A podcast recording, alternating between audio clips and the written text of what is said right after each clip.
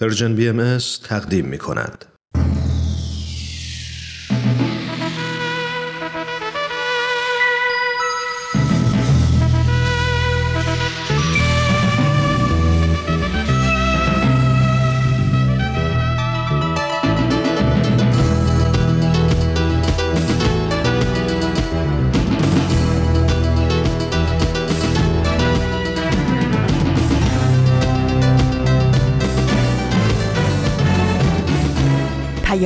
دوست، برنامه‌ای برای تفاهم و پیوند دلها.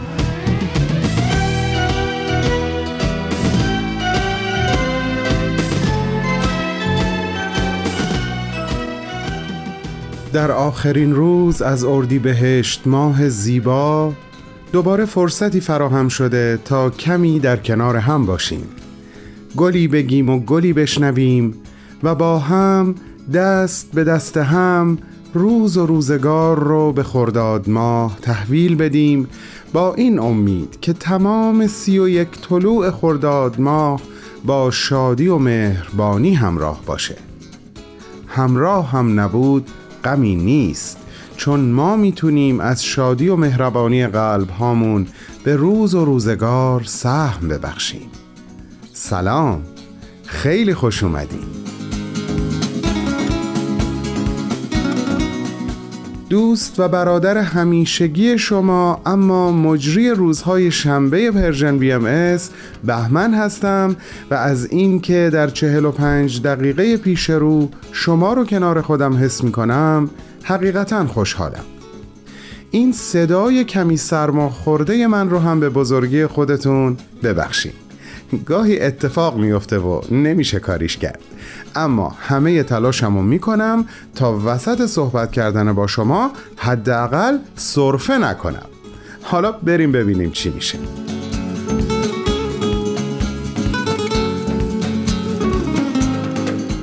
شنبه سی و یکم اردیبهشت ماه هزار و چهارصد و یک خورشیدی و بیست و یکم ماه می از سال دو هزار و بیست و دو میلادی است و برنامه‌های امروز ما برای شما مثل هفته‌های قبل سخنرانی و معماران صلح.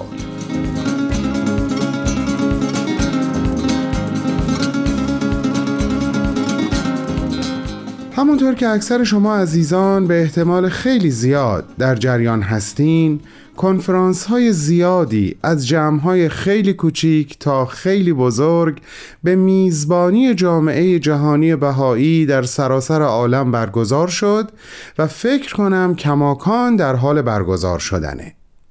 هدفش هم به زبان خودمونی دعوت از همه مردم صرف نظر از تفاوت‌ها و تنوع‌ها برای هم فکری، هم حسی، هم کلامی و هم قدمی برای ساختن جهانی بهتر هست. حالا صرف نظر کردن از تفاوت‌ها و تنوع‌ها همچنین ساختن جهانی بهتر هر کدوم از اون دست مفاهیمی هستن که خیلی جا داره راجع بهشون فکر و صحبت بشه. من هم دوست دارم امروز راجع به احساسات و افکار خودم در این باره با شما صحبت کنم، اما الان اجازه بدین با پخش برنامه سخنرانی در خدمتتون باشم.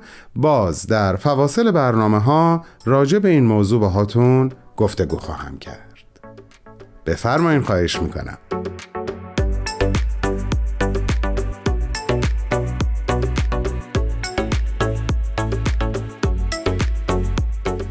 دوستان عزیز، امروز در قسمتی دیگه از برنامه سخنرانی، آخرین قسمت از سخنرانی جناب مهندس موژان خادم رو با هم خواهیم شنید. مهندس خادم دانش آموخته دانشگاه‌های هاروارد و الینوی در آمریکا هستند که رشته تخصصی و فوق تخصصیشون در زمینه معماری و شهرسازیه، اما در کنار این حرفه پژوهشگر مسائل ادبی و تاریخی ایران هم هستند. عنوان سخنرانی ایشون رو به احتمال زیاد از هفته‌های قبل به خاطر دارین: حکمت خسروانی و رموز شاهنامه در آثار حضرت عبدالبها. این سخنرانی در سیامین کنفرانس انجمن دوستداران فرهنگ ایرانی در سپتامبر دو هزار و بیست به شکل آنلاین ایراد شد. شما رو به شنیدن سومین و آخرین قسمت از این سخنرانی دعوت میکنم.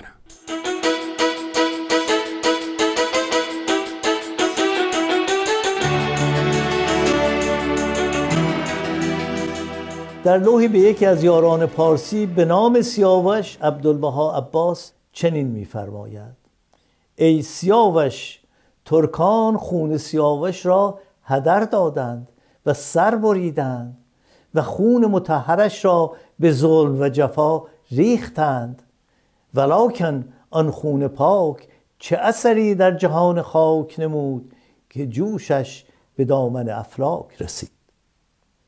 و به شخصی به نام سفیدوش این گونه می نویسند: ای سفیدوش، زیرا روی تو در ملکوت ابها سفید است.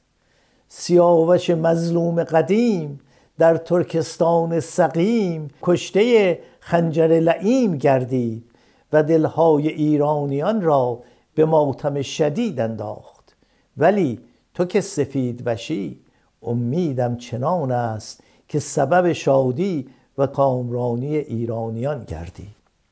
عبدالبها عباس در نامه‌های فوق به یاران پارسی به نوعی بسیار موجز به داستان مفصل راجع به پاک دامنی و بزرگواری سیاوش و نحوه و مسببین شهادت او اشاره می‌کنند.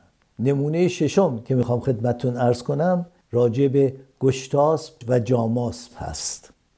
راجع به سمند گشتاس که همون اسب گشتاس بود، چهار حاجت او و معجزه حضرت زرتشت.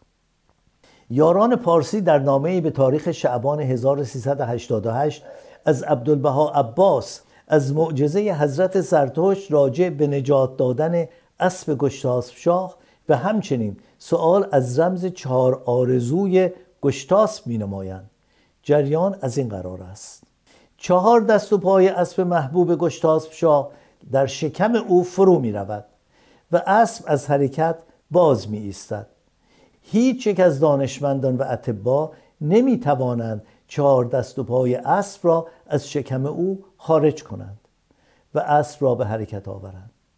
حضرت زرتشت که به خاطر ادعای پیغمبریش در زندان گشتاسب شاه مسجون بود، به شاه پیغامی میفرستد که او میتواند اسب را به حرکت آورد. گشتاسب زرتشت را میطلبد و حضرت زرتشت با معجزه اش چهار دست و پای اسب را از شکم او بیرون میآورد و اسب را به حرکت میآورد.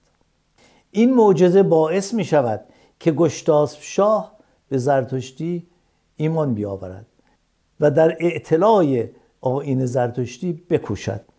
سپس گشتاسب شاه از حضرت زرتشت میخواهد که چهار آرزوی او را برآورده کند: یک، دیدن جای خود در بهشت، دو، روئین تن شدن، سه، آگاهی از گذشته و آینده، چهار، زندگی جاوید. حضرت زرتشت به او میگوید که خداوند این چهار آرزو را برای یک نفر برآورده نمی کند. به او میگوید تو یکی از اینها را انتخاب کن و سه دیگر را برای یارانت برگزین.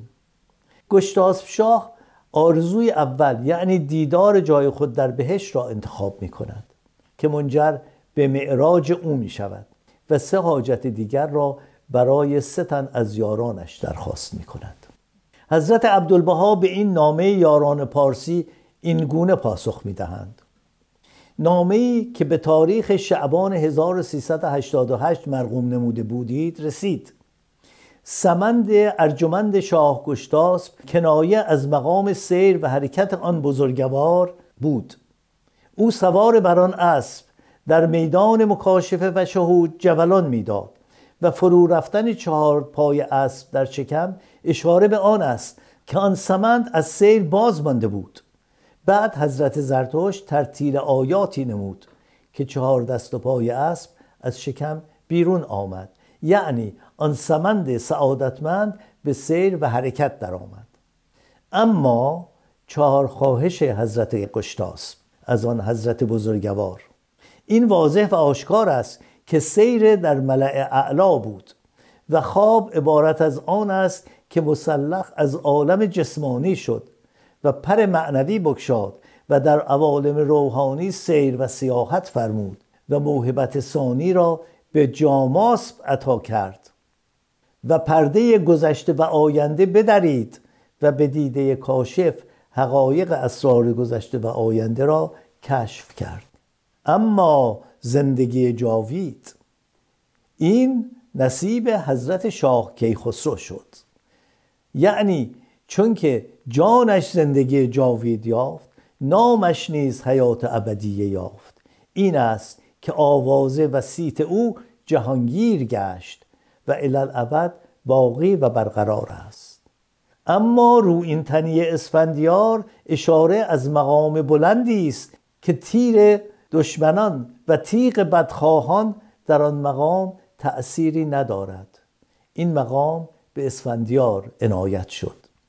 توضیح حضرت عبدالبها درباره جبلان سمند گشتاس، روشنگر نقش رخش رستم که همون اسب رستم هست و شبرنگ بهزاد سیاوش و کیخسرو که اسب آنان است، به عنوان نمود خرد پویای آنان در داستان هفت خان رستم و داستان مرگ سیاوش در شاهنامه نیز می باشد.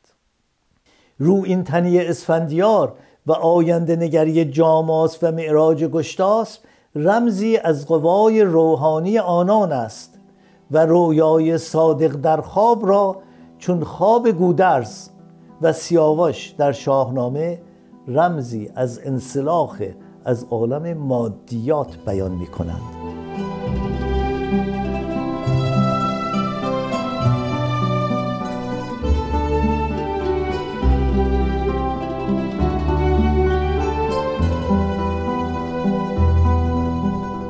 دوستان پرمهر، شما شنونده گزیده صحبت‌های جناب مهندس خادم، معمار و پژوهشگر مسائل ادبی تاریخی ایران هستید. عنوان سخنرانی ایشون همونطور که عرض کردم، حکمت خسروانی و رموز شاهنامه در آثار حضرت عبدالبها است. بعد از چند لحظه کوتاه ادامه صحبت‌های ایشون رو میشنویم.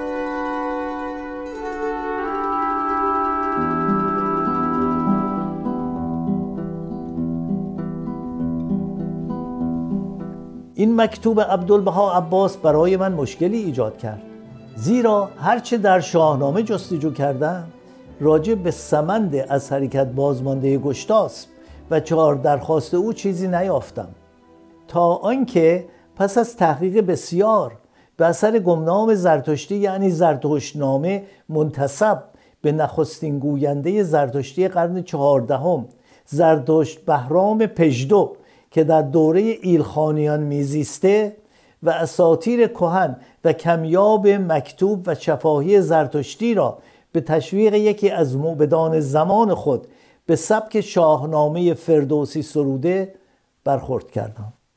در این اثر موضوع سمند گشتاسب، چهار خواسته او و معجزه حضرت زرتشت به تفصیل به نظم کشیده شده است.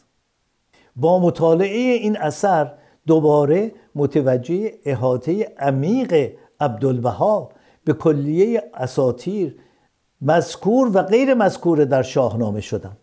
این چند نمونه ذکر شده از آثار حضرت عبدالبها درباره رموز شاهنامه و اساطیر ایران باستان نه تنها نشانگر وقوف ایشان به آموزه های حکمت خسروانی ایران باستان و جلوه هایش در شاهنامه هست، بلکه همچنین نشانگر علاقه شدید ایشان به شاهنامه که سند هویت ایران است می باشد، زیرا تمام داستانهای حماسی و اشراقی شاهنامه داستانهایی است درباره نبرد نور با تاریکی، راستی با دروغ و پلیدی، و قهرمانان شاهنامه رزمندگان اهورایی هستند که در این نبرد همواره نور را بر ظلمت و راستی را بر پلیدی جهل و نادانی چیره می نمایند. اینک اجازه بفرمایید به قسمت چهارم عرایزم برسم. آخر شاهنامه، افول یا شکوفایی. چنان که گفته شد شاهنامه با نام خدا و ستایش خرد آغاز می شود و با غلبه اعراب بر ایران به آخر می رسد. از آن زمان تا کنون برخلاف فقها و دکانداران دین، فضلا، عرفا، شعرا، دانشمندان و نخبگان ایرانی از آخر شاهنامه به نیکی یاد نمی کنند و حسرت دوران شکوفایی فرهنگ و عرفان باستان ایران را می برند.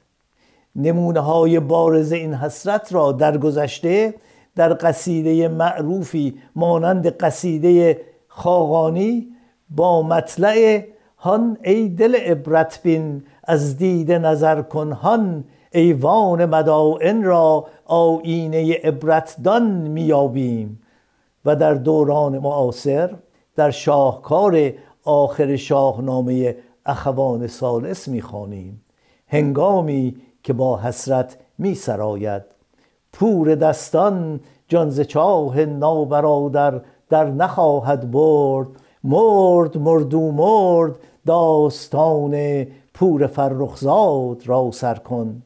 پور دستان همان رستم دستان است که کشته می شود و پور فرخزاد سرداری است که در جنگ قادسیه ایران را به اعراب می بازد. ولی حضرت عبدالبها آخر شاهنامه را پایان دوره شکوهمندی ایران نمی دانند.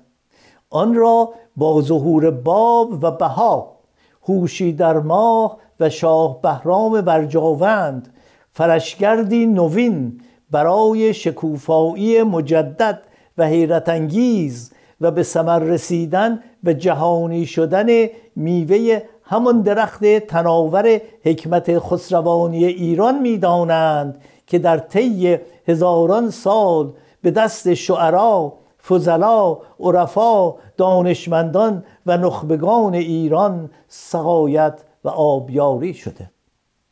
برای حسن ختام به این بیانات ایشان درباره شکوفایی آموزه‌های حکمت خسروانی ایران باستان توجه فرمایید. به یاران پارسی این گونه می نویسند: کوکب آفل باز طالع شد و خورشید پنهان پارسیان آشکار گشت.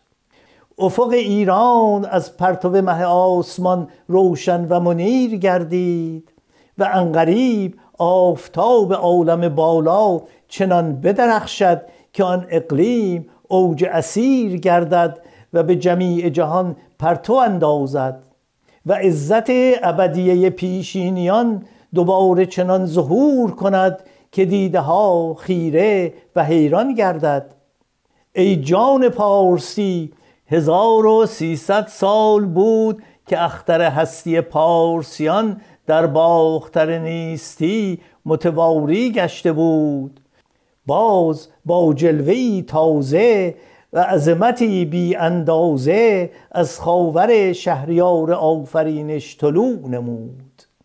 عنقریب ایران قبله فرح عالمیان خواهد شد.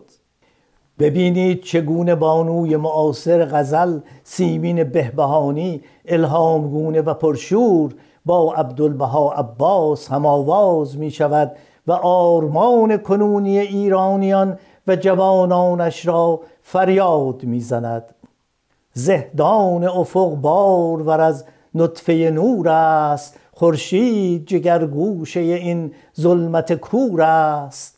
فرداست که بر پهنه این بام کشد تن آن صبح که از باور چشمان تو دور است. فردا رخ خورشید بر آن قله پربرف تصویر گل کوکب و گلدان بلور است. بر پهنه این آبی پاکیزه مرطوب آن قوس و قزح نیست که دروازه نور است. یک دست شعاع است نمایان ز پس ابر، شاید شاید که مسیح است که در حال عبور است. بر سبزه چشمان نوازشگر یاران شاباش بهار است و گلفشان سرور است. در باغ دلم بوته باور شده پرگل، صبح است خدا را نه فریب و نه غرور است. از توجهتون متشکرم.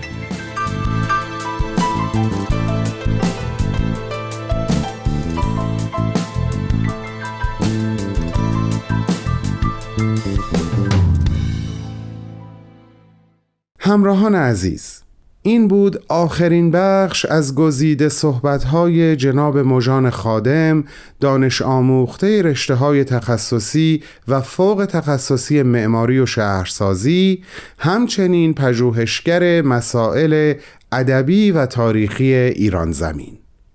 عنوان سخنرانی ایشون این بود: حکمت خسروانی و رموز شاهنامه در آثار حضرت عبدالبها. با این امید که از صحبت‌های ایشون بهره کافی رو برده باشین، ازتون دعوت می‌کنم شنبه هفته آینده منو همراهی کنین برای شنیدن یک سخنرانی دیگه از یک سخنران دیگه.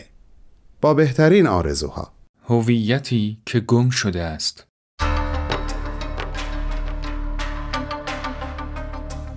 از همان روزی که پای شاهان و شاهزادگان قجری به فرنگ باز شد، واقعیت‌های اجتماعی در همان دوره نیز با مسائلی همراه بود، از جمله اینکه به رواج نقدهایی درباره ارزش‌های اجتماعی و سیاسی که گذشته اعصار نه تنها به کشف زوایایش کمکی نرساند، بلکه ماهیت معماگونه‌اش را بیشتر از پیش وقایع شورش تبریز را مدتی است شنیده بودم، چون از سرچشمه‌های مختلف بود درست باور نمی‌کردم و از دبیرالملک پرسیدم. قیمت نان هم تلقی کردم.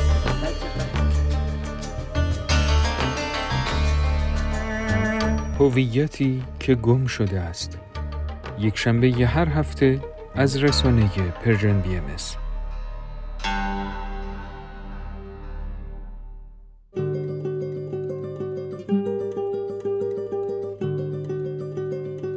شب سیاه و چشم بیدار، شب سیاه و سایه تار، شب سیاه و باد و باران، شب سیاه و ماه پنهان، شب سیاه و چشم بیدار، شب سیاه و سایه تار، شب سیاه و باد و باران، شب سیاه و ماه پنهان. نرو به من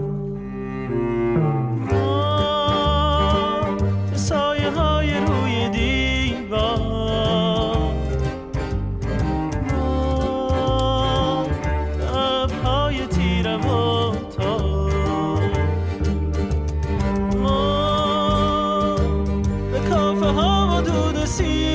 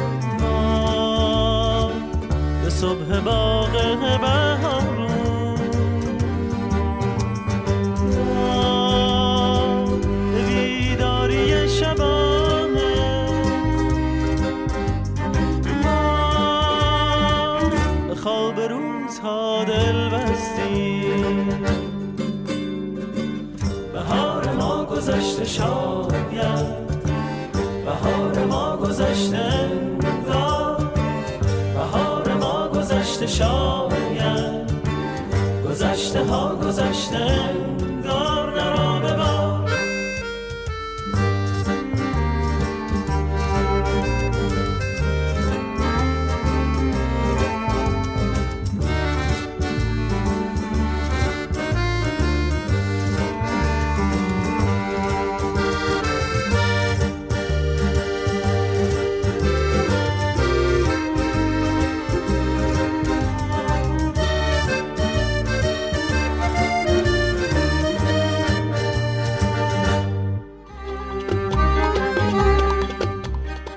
اگه بچه های کوچیکی دارین و نگران آیندهشون هستین و اگه راه حل مناسبی برای مشکلاتشون ندارید، به جمع ما پدر و مادرها خوش اومدین.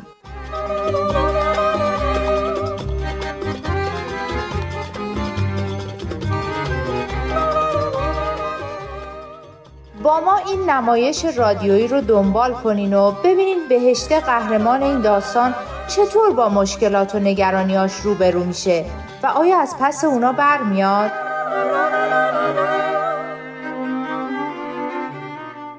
نمایش رادیویی آب در کوزه و ما هر پنجشنبه از رادیو پیام دوست. دوستان عزیزم، دعوت به ساختن جهانی بهتر به نظر من یعنی دعوت به یادآوری حقایقی که متاسفانه از حافظه ها و از خاطره ها رفته. حقایقی مثل یکی بودن ذات و جوهره و خمیره و وجود همه ما انسان ها از همون روز نخست خلقت، مثل باوری که همه ما انسان ها نسبت به یک قدرت برتر و بالاتر و والاتر داشتیم و داریم که البته بهش نامهای متنوع و متفاوتی دادیم و به سبکهای مختلفی او رو ستودیم و ستایش کردیم و باهاش راز و نیاز داشتیم، اما در داشتن این باور قلبی نسبت به او، نسبت به خالق، با هم مشترک بودیم. انگار ما باید خودمون رو دوباره به یاد بیاریم، خود خود حقیقیمون رو. و من احساس میکنم این کنفرانس ها دعوتی بودن و هستن از ما برای این یادآوری. انگار که بخوایم یک حافظه پاک شده رو دوباره ذره ذره، سلول به سلول احیا و بازپروری کنیم.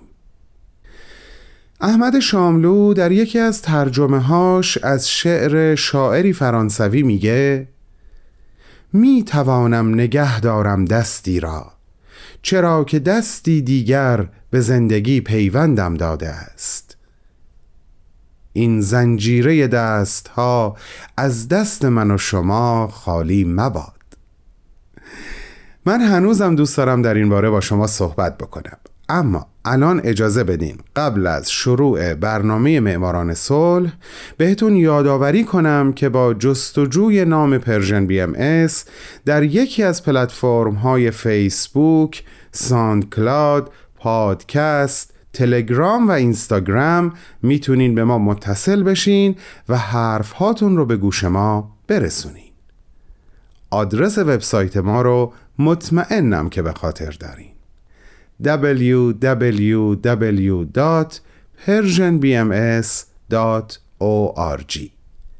اپ پرژن بی ام اس رو اگر تا حالا روی گوشیاتون نصب نکردین ازتون خواهش میکنم نصب کنین تا ما رو بیست و چهار ساعته در کنار خودتون داشته باشین. بسیار همالی. حالا دیگه این شما و این بازپخش یک قسمت دیگه از برنامه معماران صلح با اجرای خوب هومن عبدی.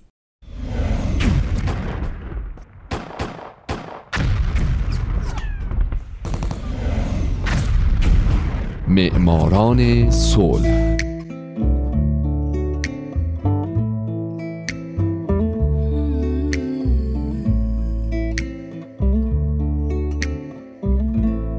اینجا رادیو پیام دوسته و این شصت و چهارمین قسمت از معماران صلح.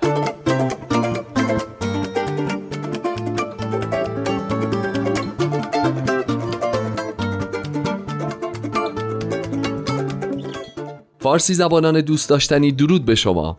من هومن عبدی هستم، مجری معماران صلح. من در این برنامه به زنان و مردان و سازمان‌ها و مؤسساتی می‌پردازم که موفق به دریافت نوبل صلح شدند. کسانی که یا دغدغه صلح دغدغه همیشگیشون بوده یا اگرم نبوده در یک بزنگاه تاریخی کاری رو که باید انجام دادن و باعث شدن ما الان تو دنیای امن‌تری زندگی بکنیم.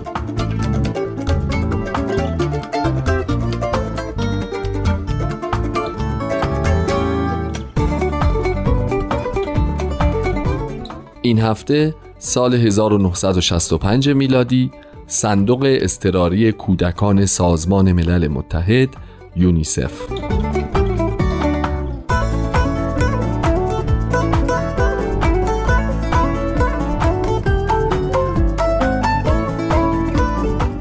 بعد از جنگ جهانی دوم، از اونجایی که این جنگ تأثیر مخربی بر همه چیز از جمله کودکان گذاشته بود، سازمان ملل متحد تازه شکل گرفته به این نتیجه رسید که باید برای کودکان مجموعه‌ای تشکیل بشه که بتونه بهشون رسیدگی بکنه. بنابراین در سال هزار و نهصد و چهل و شش یونیسف برای ارائه کمک‌های اضطراری به کودکان و نوجوانان قربانی جنگ به وجود اومد. بعد از چند سال که از شروع کار یونیسف گذشت، سازمان ملل مأموریت یونیسف رو به پاسخگویی به نیازهای اجتماعی، اقتصادی و روانی میلیون‌ها کودک بی‌سرپرست به ویژه در کشورهای توسعه نیافته و در حال توسعه تغییر داد و از اکتبر هزار و نهصد و پنجاه و سه هم مجمع عمومی سازمان ملل یونیسف رو به عنوان بازوی دائمی سازمان ملل متحد به رسمیت شناخت و اسمش رو به صندوق کودکان سازمان ملل تغییر داد، ولی دست به لوگو و علامت اختصاری شناخته شدهش نزد. در سال هزار و نهصد و شصت و پنج هم کمیته نوبل صلح به خاطر مجموعه فعالیت‌های یونیسف و اعلام اینکه این سازمان باعث برادری بین مردمان جهان شده به یونیسف جایزه نوبل صلح رو اهدا کرد.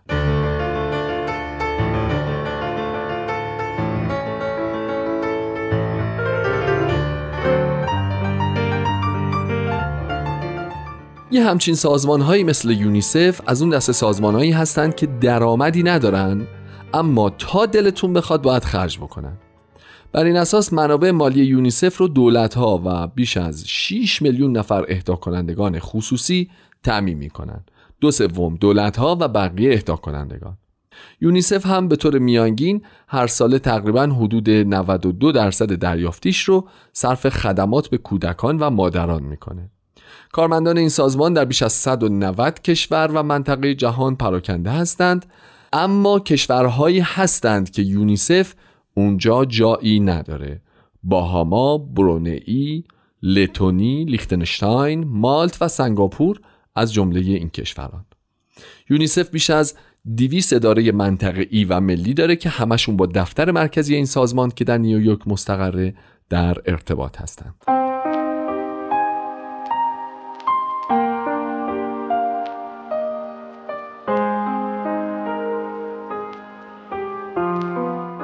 جالبه که بدونید یونیسف یک انبار غذای جهانی داره در دانمارک که در این انبار کالاهای ضروری سازمان ملل در امور مهاجرین و فدراسیون بین‌المللی صلیب سرخ و هلال احمر هم نگهداری میشه.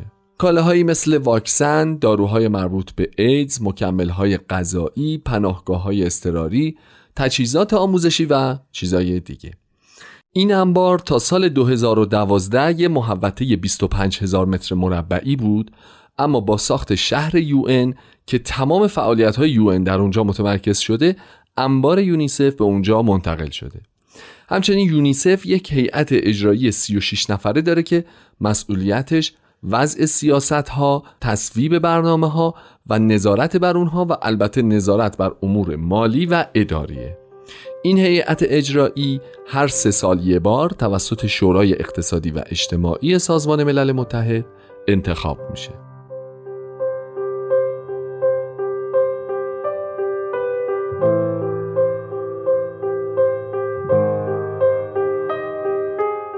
یونیسف برای توسعه خودش و همچنین جمع‌آوری کمک‌های مالی برنامه‌های خیلی زیادی داره. مثلا یکی از کارهای باحالی که چند سالیه انجام میده اینه که کودکان در شب هالووین میرن دم خونه‌ها و برای یونیسف به جای آب نبات پول جمع میکنن.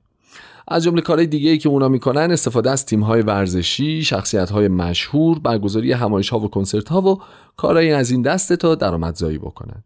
در واقع یونیسف از اولین سازمان‌هایی بود که از کمک افراد مشهور استفاده کرد. دنی کی اولین بار در سال هزار و نهصد و پنجاه و چهار نقش سفیر حسن نیت رو ایفا کرد و بعد از اون آدری پورن و بسیاری دیگه از جمله جکی چان، آمیتاب پاچان، آنجلینا جولی، دیوید بکام، راجر فدرر، لیونل مسی و دیگران این نقش رو ایفا کردن. جالبه که بدونید دو ایرانی یعنی علی دایی و مهتاب کرامتی هم از سفیران حسن نیت یونیسف هستند.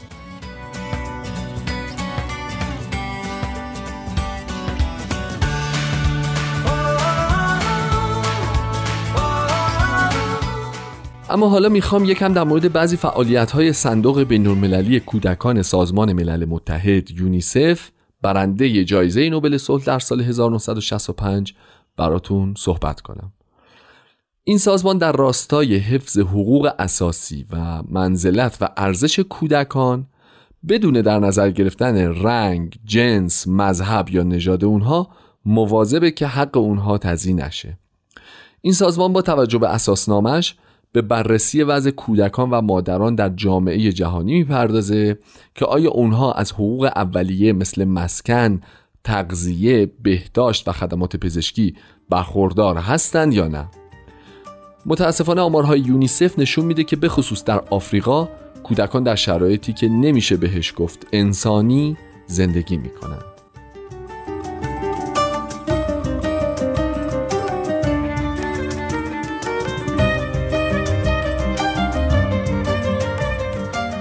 حوزه بعدی که یونیسف در اون به شدت کار میکنه پرورش کودکانه. یونیسف معتقده که کودکان باید در محیطی پر از محبت و در فضایی سالم و در امنیت اجتماعی زندگی کنند. به خاطر همین این سازمان با قوی تر کردن نهاد خانواده سعی میکنه که کودکان در محیطی درست پرورش پیدا کنند. علاوه بر اینها از اونجایی که چندین سال سازمان ملل اعلام کرده که کسی باسواده که آشنا به اینترنت باشه و حداقل یک زبان خارجی رو هم بدونه، پس یونیسف به خصوص در کشورهای فقیر رو جنگ زده که کودکان از آموزش درست بهره مند نیستن، تلاش میکنه که اونها به موارد آموزشی مورد نظر دسترسی داشته باشن که البته این کار رو با کمک و همکاری تنگاتنگ با سازمانهای دیگه مثل یونسکو و سازمانهای ملی و محلی انجام میده.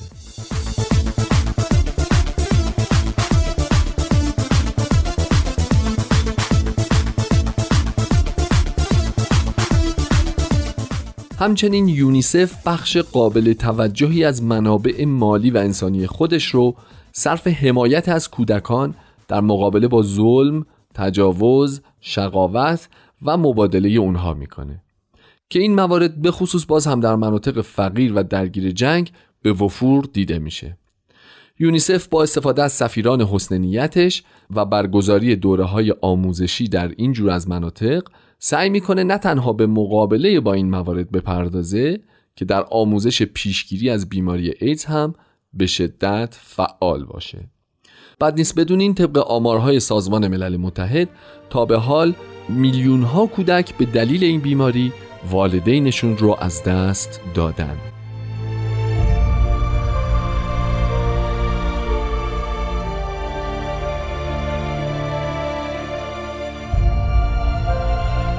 به طور کلی یونیسف یک سری اصول داره در حوزه خدمت به کودکان که شامل این موارده. اصل اول، پیشگیری و درمان، تغذیه مناسب، استفاده از آب سالم و سعی بر زندگی کودکان در محیطی بهداشتی. اصل دوم، بچه ها باید در بدو تولد شناسنامه دریافت کنند و از سوء استفاده و بی‌توجهی در امان بمونند و با عشق و مراقبت‌های روانی و اجتماعی رشد کرده و از امکانات تحصیلی برخوردار باشند. اصل سوم، دختران و زنان به طور خاص باید از تغذیه، مراقبت‌های بهداشتی، تحصیل و پشتیبانی خانواده برخوردار بوده و به حقوق ایشان احترام گذاشته شود. آنها نیازمند اطلاعات در مورد سلامت و ریسک‌های زندگی در مورد خویش و فرزندانشان در اثر تعدد بارداری و شیر دادن به نوزادهایشان هستند.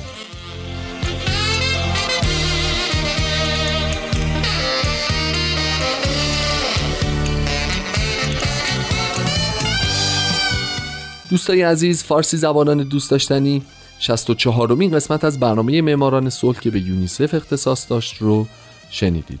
شاید شما هم مثل من خیلی آشناتر شدید به وظایف یونیسف و کارهایی که این سازمان در جهان انجام میده. به نظر من یه همچین سازمانهایی در هر نقطه از جهان به حمایت‌های مالی و معنوی همه ما نیاز دارن. بنابراین شاید بد نباشه که هممون سعی کنیم به کمک اینجور سازمان‌ها بشتابیم و بهشون خدمت کنیم. خدا رو چه دیدید، یه وقت شاید شمایی که همین الان برنامه من رو شنیدین به خاطر خدماتتون به یونیسف یا سازمان‌های شبیه به یونیسف برنده ی جایزه نوبل صلح شدید و من به زندگی شما تو همین برنامه پرداختم. ما که بخیل نیستیم، از خدامونم هست. انشالله که همیشه شاد باشید و خدا نگهدار.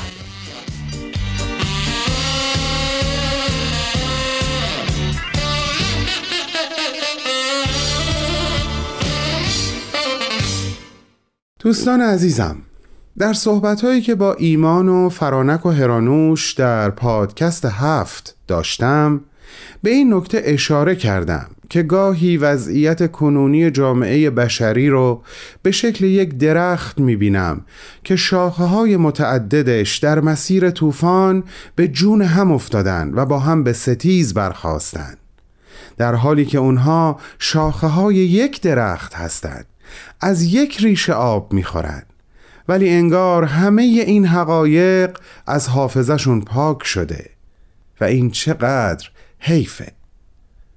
به قول فروغ فرخزاد، هیچ کس نمیدانست که آن پرنده غمگین که از قلبها گریخته ایمان است. این کنفرانس ها به نظر من پنجره های گشوده و امنی بودن و هستن که از قلب های ما به سمت این پرنده، پرنده ایمان، باز شدن و باز میمونن تا دوباره بیاد و بر قلب های ما آشیونه خودش رو بسازه و بمونه و بخونه و انشاءالله دیگه هیچ وقت از قلب هامون نگریزه. اکسیر معرفت.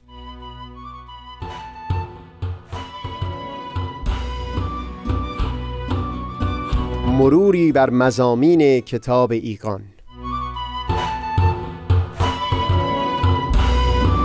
دوشنبه ها از رادیو پیام دوست.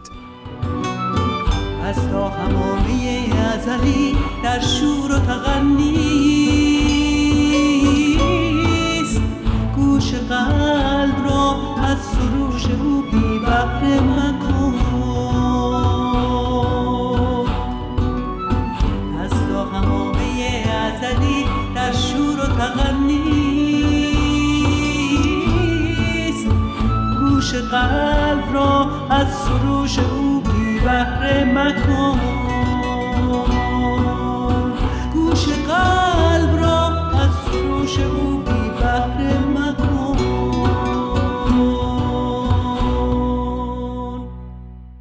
خیلی خوشحالم که امروز فرصتی شد تا کمی از حال و هوایی که در ارتباط با این کنفرانس های جهانی داشتم با شما صحبت بکنم. از صبوری و مهربانی شما ممنونم.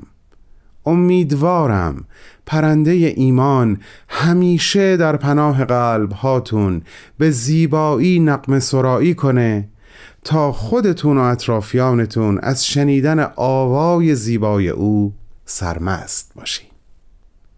همتون رو یکایک به حقیقی ترین و ماندگار ترین احساسات و عواطف قلبی خودم اطمینان میدم و تا شنبه هفته آینده باهاتون خداحافظی میکنم.